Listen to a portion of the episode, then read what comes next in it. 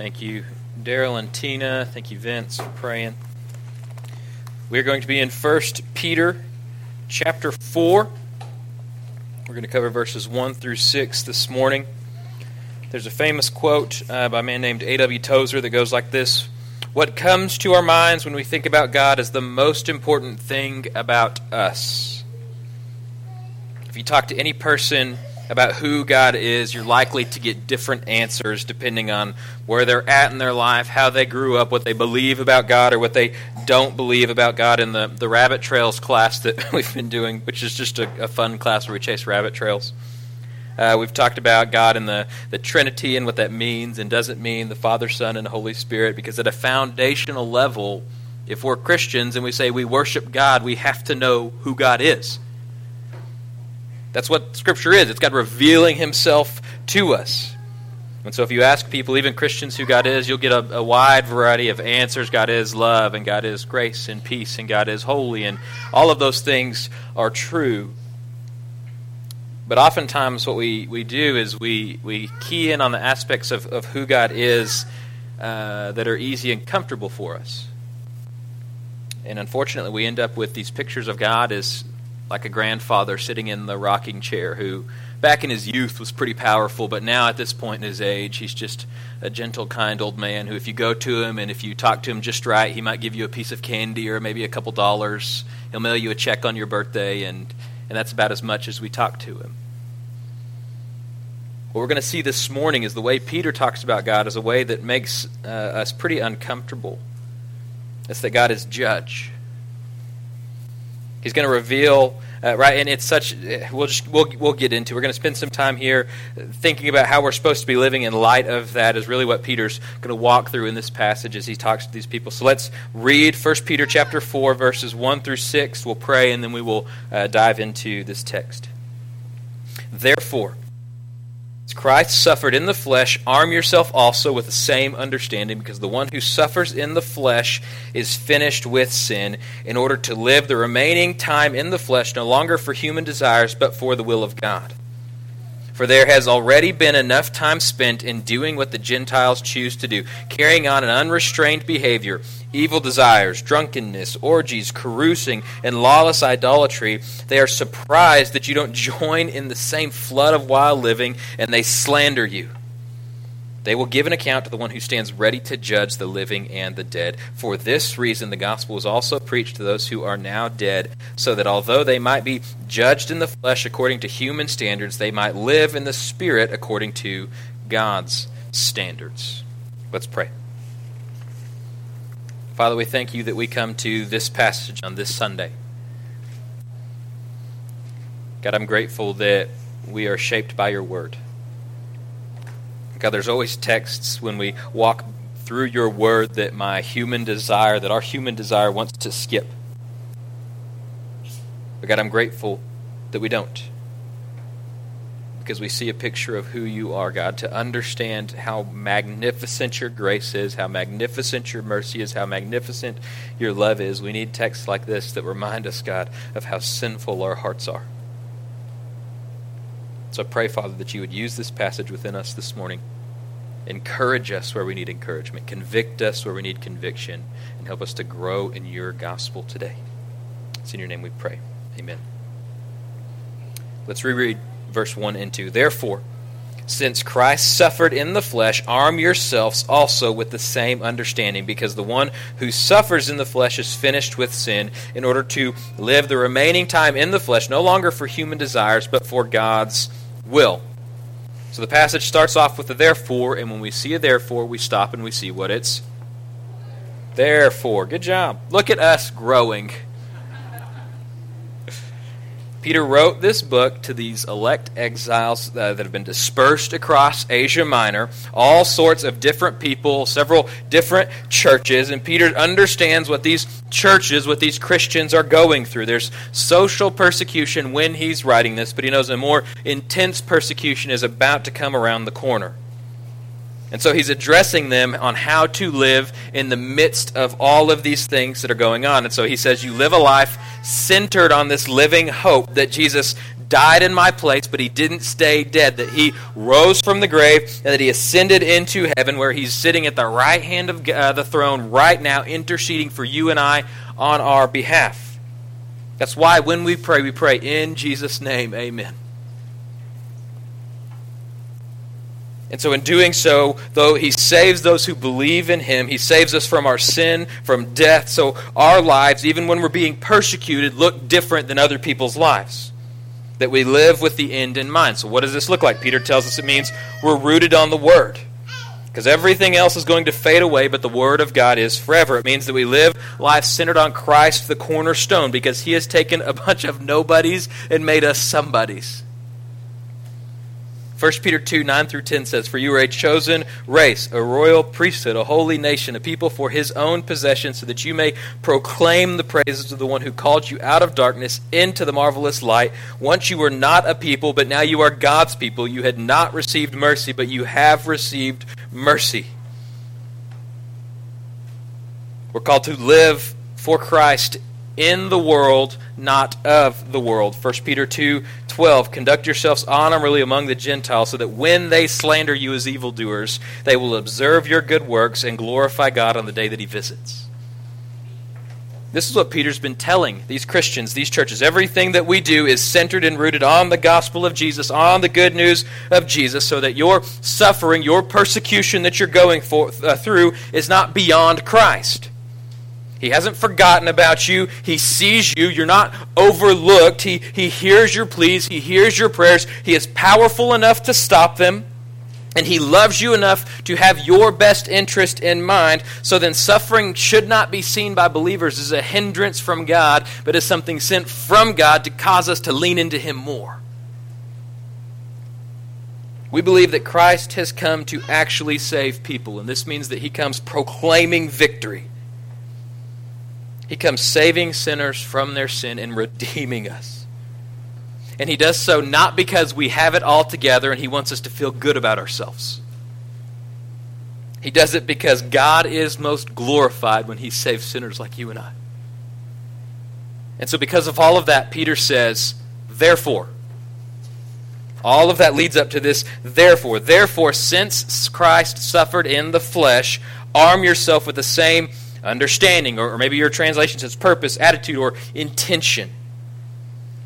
What is Peter talking about here? Well, in chapter 3, verse 18, the first half, he says this For Christ also suffered for sins once for all, the righteous for the unrighteous, that he might bring you to God. These Christians, these churches that he is writing to, are being persecuted, and there is much suffering that is happening to them. And Peter's warning them, telling them, telling us, don't forget what Jesus did for you. That Christ suffered once for all. See, sometimes people will say, Why do bad things happen to good people? And if we're believers, our response is, It only happened once.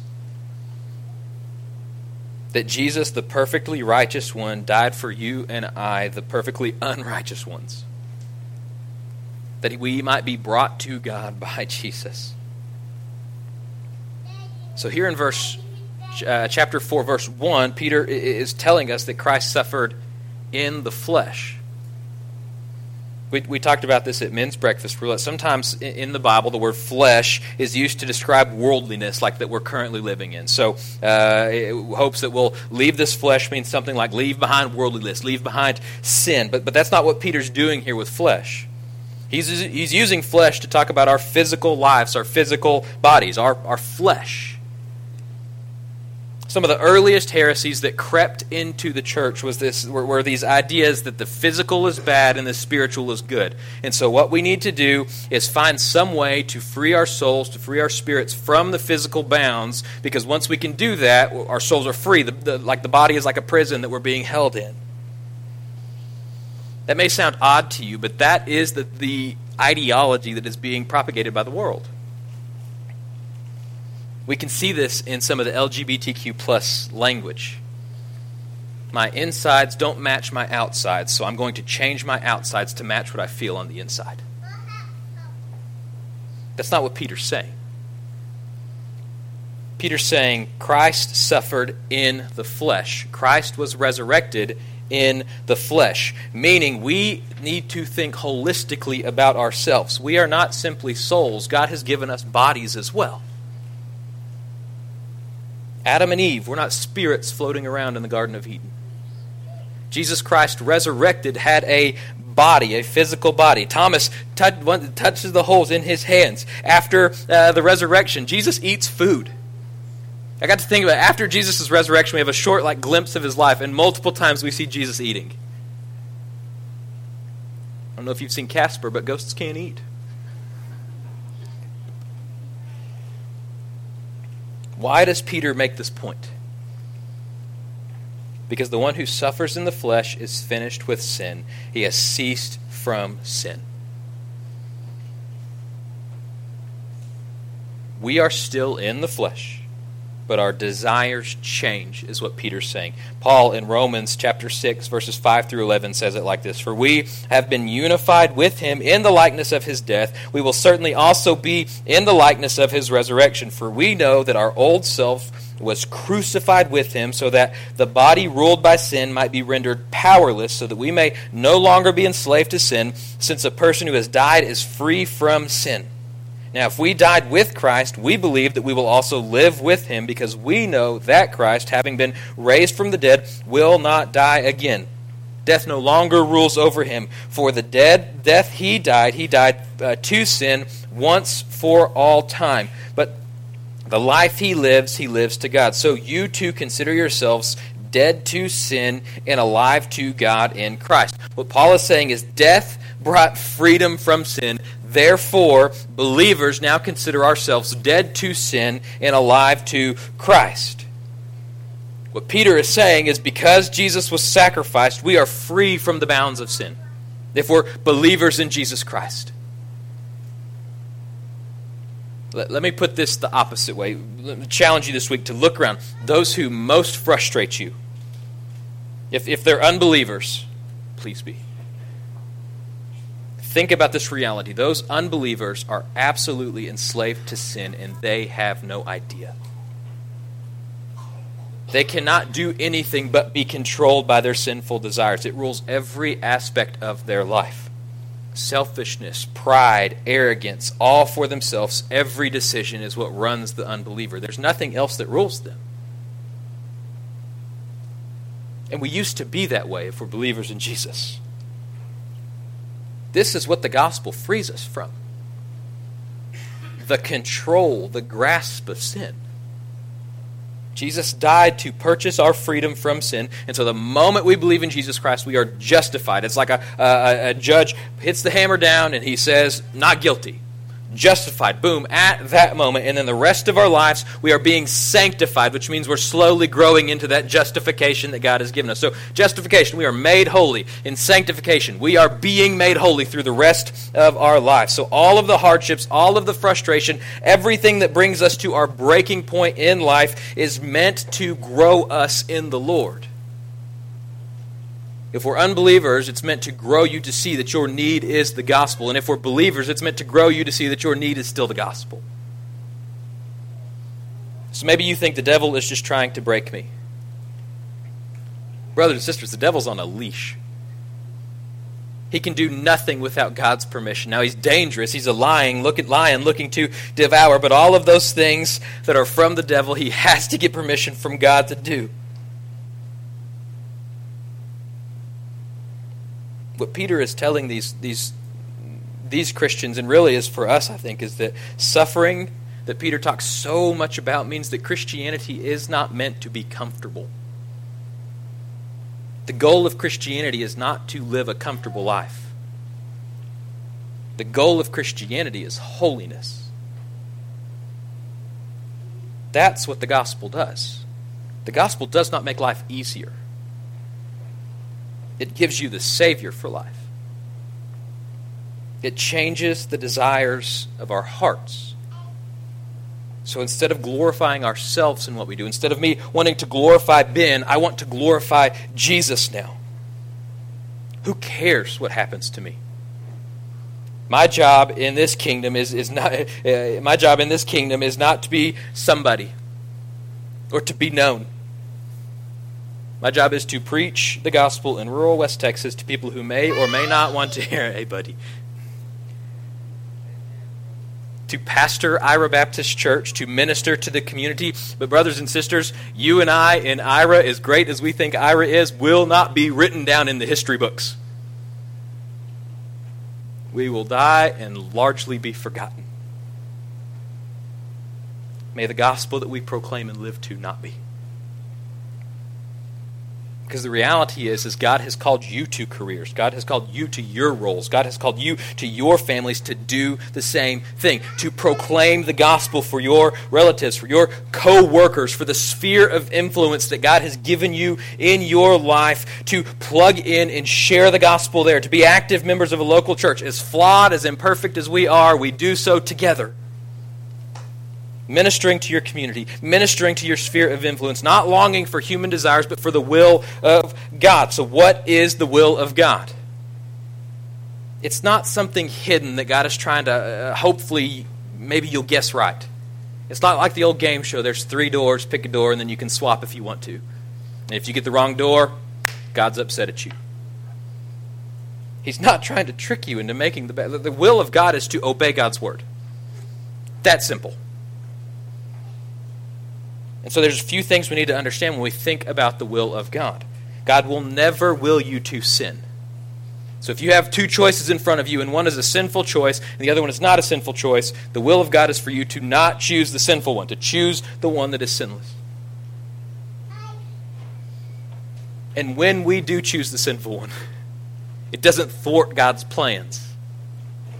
God will use those things for His glory, but that is not the will of God for us. His word is clear and it's authoritative even now. 2,000 years ago, these things were pinned down, and it still is relevant and applicable and authoritative for you and I. God's word is eternal. So obey God's word. That's God's will. And if you're faced with two choices, but neither of them are sinful, uh, and you don't know which one to do, pick one and trust the Lord. Pray about it. Ask some friends then do it. Verse 3. For there has already been enough time spent in doing what the Gentiles choose to do, carrying on in unrestrained behavior, evil desires, drunkenness, orgies, carousing, and lawless idolatry. They're surprised that you don't join them in the same flood of wild living, and they slander you.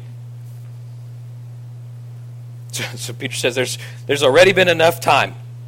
Right? Time uh, for the time that the past suffices spent doing what the Gentiles do. Maybe your translation says godless or, or pagan choose to do. But the way Paul's using Gentile here just means an unbeliever, a, a fleshly, uh, live like an, an unbeliever living. Right. So verse one and two, we see how we live in the flesh for God's will. The flesh is not a bad thing. And God's will is not some mysterious choice that you have to ch- just guess and hopefully you choose the right way, and if you're wrong, you lose the end. It's obedience to God's word. And so now Peter is showing us that to live in the flesh means to not do certain things, and he's going to list out these, these lives that the Gentiles have been living. We no longer live for human desires, but for the will of God. So, but before our salvation, the only thing we had to live for was human desires. For unbelievers who have no gospel, the only thing they have to live for is human desires.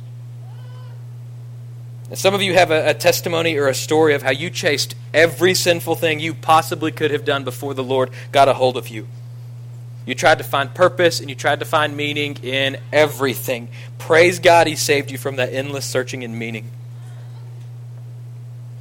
But Peter here specifically lists out how some of these Gentiles, these unchristians, were, were living the things that they were chasing after. Peter uses the phrase unrestrained behavior or sensual living, in, in maybe in your text, or uh, lasciviousness, or that we walked in, or debauchery, or licentious living, or immorality, depending on your translation. It gets translated different ways. We can add all those things together and kind of have this idea of what Peter is saying. The phrase is all encompassing. Everything else that he lists boils down to this phrase right here this unrestrained behavior. It's living without any regard for moral restraints. It's I do what I want, when I want, how I want, however much I want to do. That's the heart cry of an unbeliever, is it not? Yet deep within the soul, deep within the heart, we all know that there is something wrong.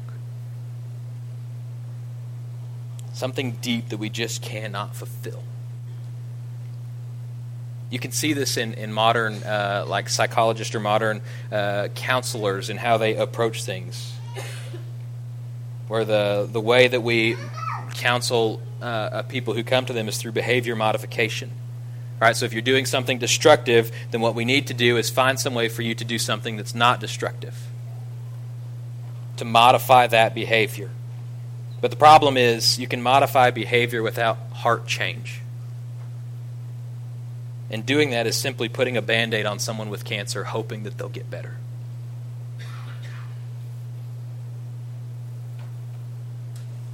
Now, this goes on even, even in Christian circles.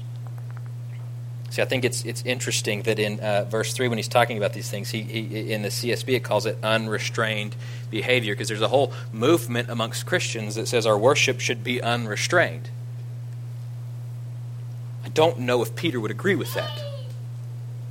Every time God intervenes in creation, when he creates the world, it's chaos, and then God creates order. And then God tells Adam and Eve, have dominion over the land, Sub- subdue the land, spread this order out. It, it's not unhindered, right? It's not just free to do whatever you want. That God has given us these ordered restraints. God tells us how we worship Him. We'll, we'll finish First Peter in a month or two or three or four, however long it takes us. Then we'll go on to Haggai, which is an Old Testament prophet. And after Haggai, we're going to go to 1 Corinthians. And 1 Corinthians is Paul writing to this church that had a lot of chaotic worship. And what Paul is saying is get some order in place. The Holy Spirit is not a spirit of chaos. But that's the cry of the lost souls. I do what I want, when I want, however I want. And then when something goes wrong within that, you have nothing internally to fix because your only desire is human cravings. And so you have to either try to change your cravings through behavior modification or you try to do whatever it is to get around or to fill that void or to fill that hole, which is what we see Peter doing when he lists out all of these things. Evil desires is a human Sinful human desires that influence a, strong influence over people. Drunkenness. You will, you will not find a passage in Scripture that says, do not drink alcohol. Instead, you will find passages warning about drunkenness and causing others to sin. There's a clear difference between being uh, between controlled drinking, a glass of wine every now and then, a beer every now and then, and uncontrolled drinking, having to have a glass of wine, having to have a beer, getting drunk every time you drink. If someone's a recovering alcoholic around you and, and, and, they're refraining from drinking for other reasons, you as a believer should refrain from drinking around them. Our covenant states this well, and we, we read it. We will not be controlled by intoxicating drinks, and we will not cause one another to stumble into sin. Uh, you could throw probably drugs into here as well. Right? Getting drunk, doing drugs, loosening the restraints is the idea that Paul is pointing at within this culture orgies. This is referring to wild parties and feasts, these banquets that would take place with the intention of giving into wild immorality at the end of the night. Carousing is drunken parties, drunken bouts, lawless idolatry is, is idol worship. Remember, these are persecuted Christians. These are believers who have the social persecution already on them. And Paul is like, remember, don't give in to those things because when persecution comes, it's going to reveal what you truly believe in and what you don't believe in. At salvation, we change. We are justified at that moment, and in that moment, our desires change. And so you instantly begin living less and less like the pagan, like the unchristians do, and more and more like a holy uh, God would have you live. And what ends up happening is those people that you used to party with recognize that something has changed within you. And so they use the phrase like, man, you used to be cool, but now you're weird. Now you're just a goody goody two shoes. Ah, they got us. Don't you just love the phrase uh, uh, when, when people are like, well, now you're just judging me? You'll hear that one. You're just judging me. Don't you love that that phrase, don't judge me, is a judgment on itself? You can't say, do not judge me without judging somebody else. Or they'll say uh, things like, should, we should be tolerant of everybody. But to say we should be tolerant of everybody means that you're being intolerant of someone. So what we see Peter doing is he's saying, you, You've come from this, this culture of all of these things that are taking place, all of this stuff that is happening around you. And if the, the Lord saves you and you repent and you turn from those things, all of a sudden the world is not really going to like you anymore. And what will they do? They'll slander you, they'll make fun of you, they'll lie about you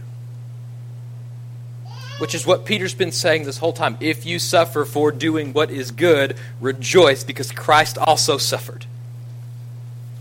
If you are made fun of for doing what is right, you have good company in Jesus. Verse 5. They will give an account to the one who stands ready to judge the living and the dead. For this reason, the gospel was preached to those who are now dead, so that although they might be judged in the flesh according to human standards, they might live in the spirit according to God's standards. So Peter says, For this reason, the gospel was preached to those who are now dead this text is tied to the text that we've had just beforehand, and it has caused a lot of differences within Christianity. However, whatever interpretation you take with this, the application really doesn't change. Right, so, so I preached on this passage last week. You can go back and listen to it if you want. But first, Peter 3.19, we saw that Jesus, in, in our, my understanding, went and made a victory proclamation over the spirits. Again, this has been debated. I'm not the application doesn't change. But here we have Jesus preaching the gospel. They're two different words. It, it's a different word. It means preach the gospel. We've translated it well. So, so look as I read this first, like listen real closely as I read this passage again. The gospel was preached to those who are dead. There was a concern in the early church. They genuinely and truly believed Jesus was going to come back very quickly. And so you had these believers at this point who had believed in Jesus Christ and then physically they had died. And so there's this concern in the church of, well, what about those believers who have already physically died? What will happen to them? The gospel was also preached to those who are now dead, not being preached while they are dead, who are now dead. So, what Peter is saying is, is their judgment that they face in the flesh was that they were killed or, or that they have died. They heard the gospel, they repented, they believed in Jesus, and then they died for whatever reason. So now, live as Christians because even if you die before Jesus comes back, there's a resurrection. Peter's making all of these points, right? So he's saying not that Christ is preaching to people who've already died so that they might have a chance to repent in, in hell. That's not what the Bible teaches. We believe hell is eternal. We believe repenting in the gospel in this life is what Scripture says. What Peter is saying is those who believe before death, before physical death. And he's saying all of these things to culminate in this point you will be judged. And the reality of our life is we will be judged by multiple groups. And we cannot please all of them. In fact, in reality, you can really only please one. And so, what Peter is saying is pick. Which judge are you going to please? Or, or really, the underlying question is who do you fear the most? The world, the flesh, the devil, unbelievers, and then some who claim to be believers will issue judgments against you. They will persecute you. They might even kill you. They will slander you, as Peter says.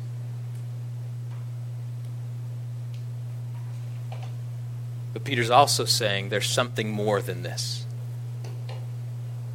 Matthew 10:28 says this, "Do not fear those who can kill the body but are not able to kill the soul. Rather fear the one who is able to destroy both the soul and body in heaven."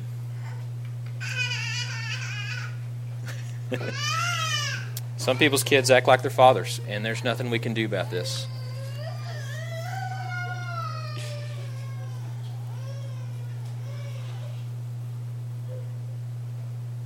There's comfort here in this passage. It may not feel like it, but there's comfort.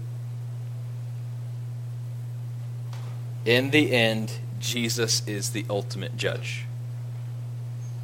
The very one who made himself finite, was able to be killed, and died the death that you and I deserve. The one who clung to the cross willingly. He could have come off at any point, and he doesn't. He stays on the cross. The one who bears the wrath of God that's for you and I, the sin that you and I have created. Jesus bears that wrath for us. He dies. He's resurrected three days later, appears to hundreds of people, and then he ascends and he is seated at the right hand of God. That Jesus is the one who's the judge.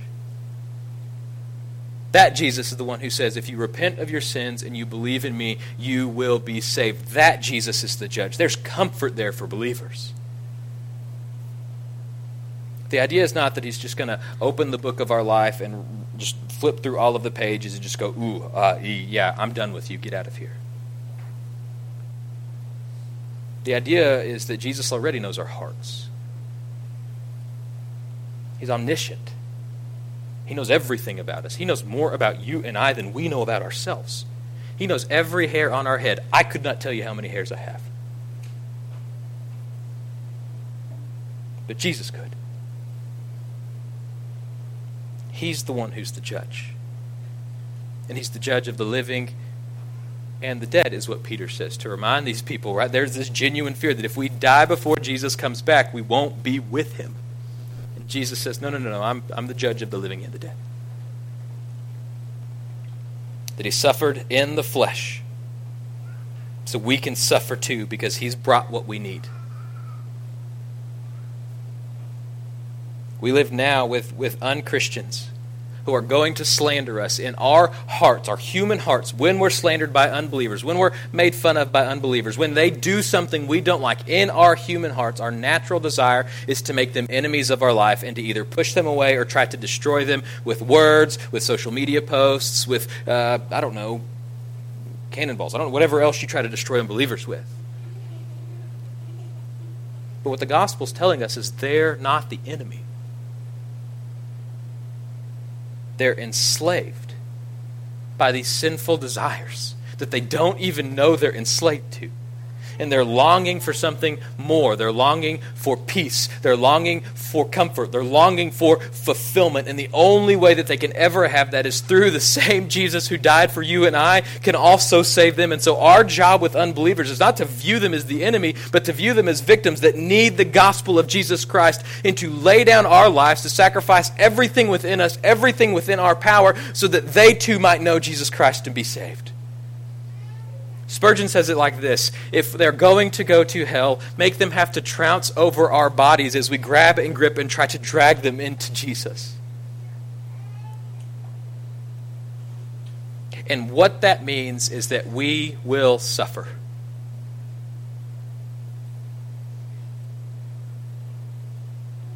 That we will get made fun of, that it will hurt your feelings. And we're in good company. Because Christ suffered in the flesh. So you and I are free from the restraints of our sins to be more godly, to grow in holiness, and to share that gospel with unbelievers who are dying and living for anything and everything but Jesus Christ and have no idea that He is who they need.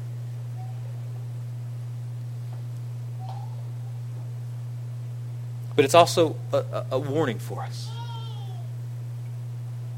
How we live our lives will be judged by Jesus. There's grace there, there's mercy there, there's forgiveness there, but there's judgment that's coming too. God is the final judge. And so what Peter is saying is pick. You will be judged. Pick who you'll be judged by. You can only please one judge. You can please the world or you can please the Lord. One will judge you now, one will judge you later. Pick. For believers, we've said we choose to pick side Jesus. We choose to please the omniscient Creator God who loves us and cares for us and gave Himself for us. And what that means is that we will be judged now. For unbelievers, it's not that way. And they may not even realize the choice that they've made.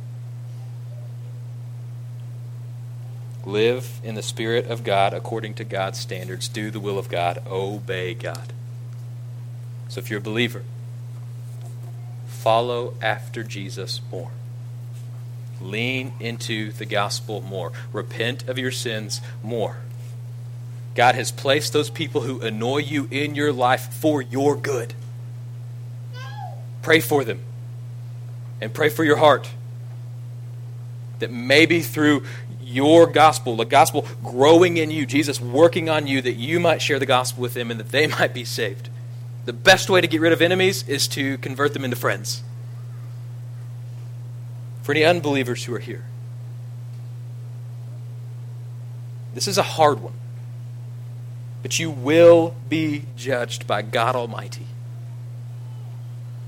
And none of us are worthy to go to heaven and be with Him. None of us are worthy of God forgiving us and giving us mercy and giving us grace. None of us are worthy of that. We don't gather together to proclaim, we've got it figured out. We gather together to say, we are sinners and we need Jesus. That's why I preach behind a cross.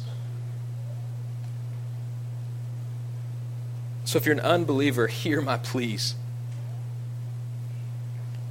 Repent and turn to Jesus. He can take your hurt. He can take your pain. He can take your suffering. You will get made fun of in this life, but Jesus is far worth it. Let's pray.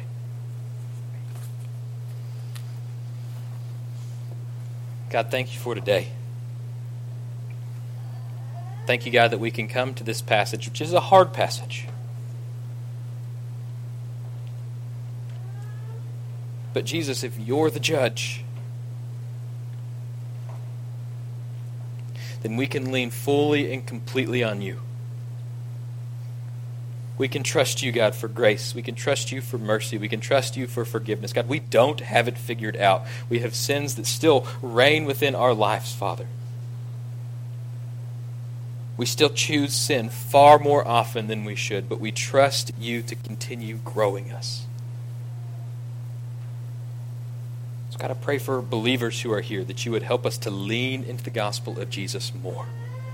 Pray for unbelievers who are here, God, that this call, this gospel would be something that you use. God, you save people when your word goes out. When the word of God is breathed out, life happens. We see that all throughout Scripture. And so I pray, Father, for any unbelievers who are here, that this morning you might save them.